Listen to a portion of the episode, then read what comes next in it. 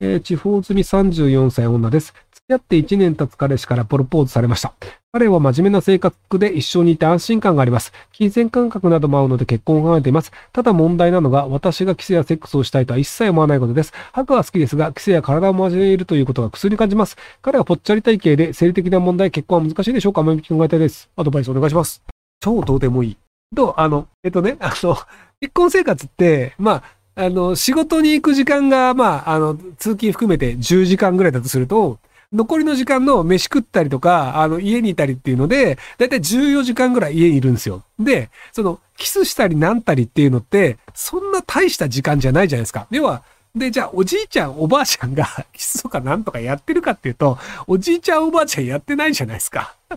要はその、あの、結婚するというのは、あんな死ぬまで一緒にいるという共同生活をするという契約であって、別にあの、そのなんか、性的な何かをするというのがメインではないんですよ。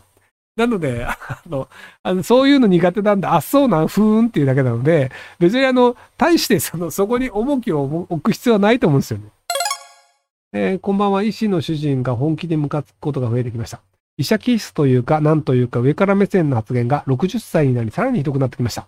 娘にもデリカシーのかけらもないことを平気で言うし、それを注意してもしれっとしています。私が何か意見を言うと、君は世間知らずと言わんばかり論破しようとしてきます。もちろん何不自由ない生活をさせてもらってるので感謝してます。でもそれとこれとは別と思うぐらいイライラしています。何か対象はないでしょうかえっと、こっそりお金を貯めて離婚するのをお勧めします。あの、60過ぎて、この医者みたいな人が考えを変えるは、かなり難しいと思うんですよね。その、あの、勤務医じゃなくて、その自分であの、お医者さんを持ってる、あの、独立医だと思うんですけど、そうすると、その、まあ、部下しかいないんですよ。看護婦とか、看護師とか含めて。なので、その考え方を変えるはもうできないと思うんですよね。なので、別居して生活費もらうぐらいが妥当だと思うんですけど、それができないんだったらお金もらって離婚するとか、あと多分年金ちゃんと払ってると思うので、離婚してもらって年金もらうっていうので、で、ちょっとあの、本間かさんがいくつかわかんないですけど、年金もらえる年齢になったら離婚してさっさと年金で暮らすっていうのがいいんじゃないかなと思います。人の考えを変えるって本当難しいんですよね。なので僕は人の考えを変えるのには挑戦しないっていう派閥です。えー、最近夜早い時間に眠ってしまい夜中目覚めることが多いです。生活リズム整えられる方はありますか？えっと、運動してください。あの、まあ、その夜中に目が覚めてしまうっていう人いるんですけど、例えば、えっ、ー、と、12時間ずっと歩き続けてください。で、体ボロボロな状態で、あの、じゃあ、例えばじゃあ朝8時から夜の8時までずっと歩き続けて、で、その後3時間ぐらい超いっぱい飯食って酒飲んじゃダメですよ。で、11時ぐらい寝てください。あ、なので10時間ぐらい寝れます。なので結局その体がそんなに疲れてないっていうのとか、あのお腹が空いてるとか喉が渇いてるとか、おしっこ行きたいとかっていろんな要因で目が覚めてしまうんですけど、その目が覚める要因というのを全てなくしてしまえば、もうちょっと寝れるようになるんじゃないかなと思います。あの、ただ、あの、単純に年を取ったからっていうのだと、あの、もう取り返しもつかない場合あります。えっと、あの、お酒を飲んでしまうと、あの、寝やすいんですけど、目が覚めてしまうことが多いんですよね。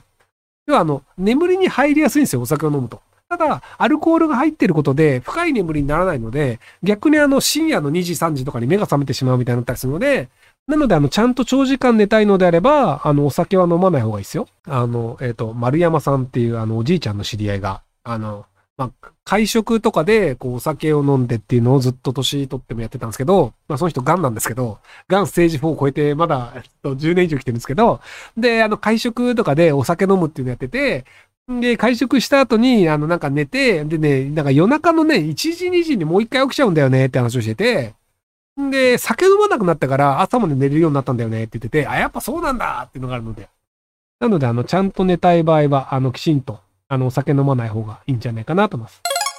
えー、野口秀夫は幼少の頃、左手に火傷を負い、その治療をきっかけとして医者を志すが、火傷の後遺症のため開業医を諦めます。そして世界的な逆者となりました。夢を構えることと諦めることの関係についてどう思いますか？うん。あの、野口秀夫の途中までの話はいい話なんですよね。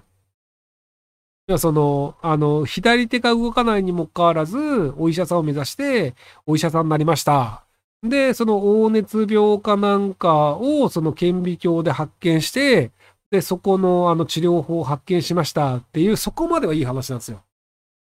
で、その後ね、マラリアかなんかを、その顕微鏡で見つけた細菌のせいだって言い張り続けて死んだんですよね。うん、あの、原因は違ったっていうので、いや、その野口秀夫は間違った方向で研究して、で、自分もそれにかかって死んじゃったんですよ。なので、あの、途中までは努力っていいよねなんだけど、途中から、あの、自分の信じた間違ったことを、に全力をかけて、間違った結果死ぬっていう、あの、なんかあんまりおすすめできない話になるんですよね。あ、黄熱病調べて黄熱病で死んだんだっけ？なので、あの、そう、なんか、途中までだけあの子供の電気としてはいいんだけど、最後は、あの、頑固なおじさん、間違った仮説を信じて死ぬっていう、なんか、あ、老害って怖えっていう、あの、いや、途中からだけ聞くと、あの、その、老害が死んで、さらに女子とか周りも巻き込んだって話になっちゃうんですよ。だからね、そう、ごめんなさいね、夢壊さないでくださいっていう。だからその、あの、なんかその、途中までは全然いい話なんで、あの、み、皆さん、あの、野口秀夫は途中まで見るようにしてください。に、人間でそういうもんなんだよね。だから最後はね、老害になるんでね、あの、気をつけてください。そのね、若い、だから若いうち努力したって言っても、その後お前何なん？っていう人は結構いるんで、なので、あの、人間はその、いいところだけをこう引き抜くっていう、あの、フィクションとして見る方がいいんじゃないかなと思います。